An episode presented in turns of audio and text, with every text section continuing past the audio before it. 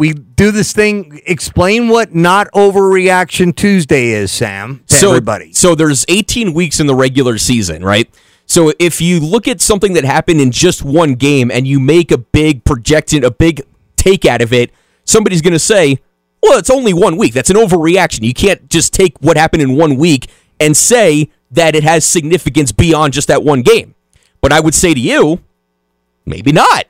Oh, right. So, in other words, it's a hot take that you think has got longevity, and it isn't necessarily an overreaction. It's actually more honesty. It feels like you know, it feels like an overreaction, but the more you think about it, not so much. All right. Well, let's hear. That's the idea of it, I, I know what mine. I know what mine is. Let me hear what yours is. So the way things have gone, like seven weeks is not a gigantic sample. We're not even halfway through the season yet, but you know, I think three, four weeks as once we get past that, once we get past that point, past week three, four, maybe even five, is when you can start to say it's a sample that we can take something out of. It's not insignificant anymore. And through seven weeks in the year, the playoff races are a lot more open than I thought they would be. What in particular? Obviously, the Chiefs. We all knew they were going to be good. Right. Okay. So the Eagles. We all knew they were going to be good. So the two teams that were in the Super Bowl last year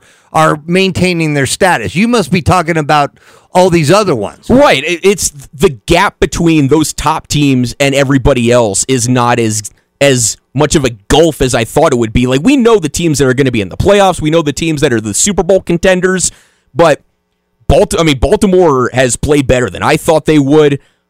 You used the word bullish before. I'm going to use that. I'm bullish on the Texans. I'm all in on. I love what DeMeco, what DeMeco Ryans is doing with this team. It's it's it, it. There's a lot to say that it's not going to last, but the way that he's got that team playing with intensity and you know enthusiasm, to use the word from our coach David Williams, it's at least got a chance to carry him. There's more. There's going to be more teams fighting for playoff spots come week 15, 16, 17 than I thought there would have been when we started the year. Okay. So if there was a coach of the year right now in the NFL, it would be DeMeco Ryans, right?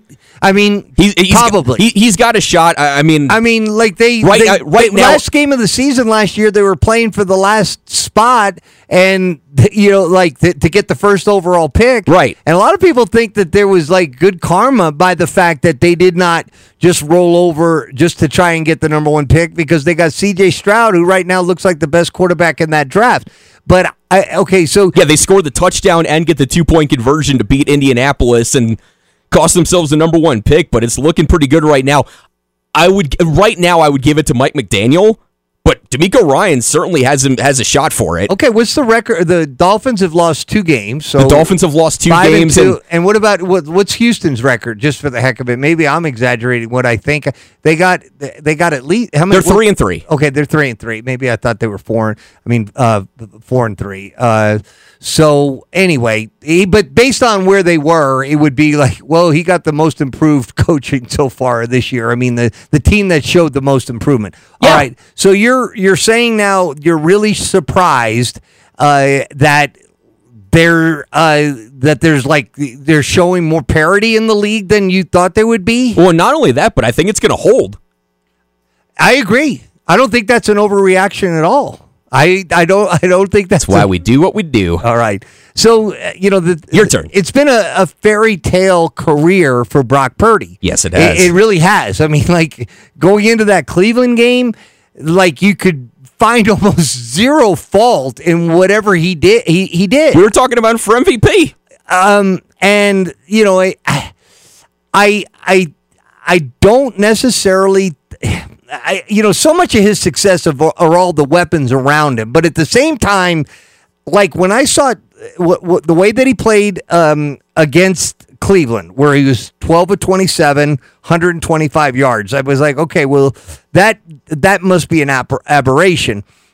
The, he you know he was better. He was 21 of 30 uh, for 272 the other day um last night Yeah, i should night. say. Yeah and um you know but he has had three interceptions in these last two games the thing that would concern me the most is like those final those two interceptions he threw uh, at the end of last night's game like almost seemed like they came out of nowhere sam it's like somebody other than brock purdy was was back there for the niners it might be catching up to Brock that we've known this whole time he doesn't have a cannon arm. He's got a finesse arm.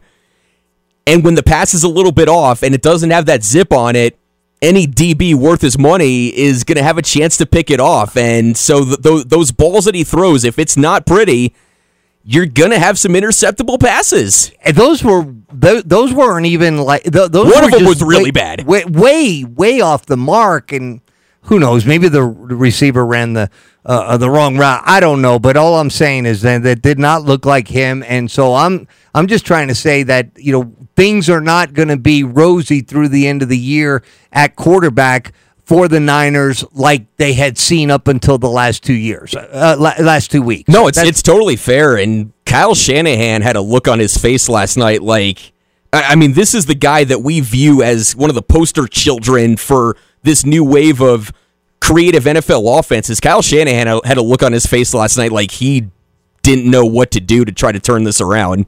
Now maybe it was just in the heat of the game, and now he's got now. I mean, look, now you got a big one coming up with Zach Gentry. You know, Zach Gentry's Bengals going in there Sunday. So I mean, this is another one that could easily get away from San Francisco.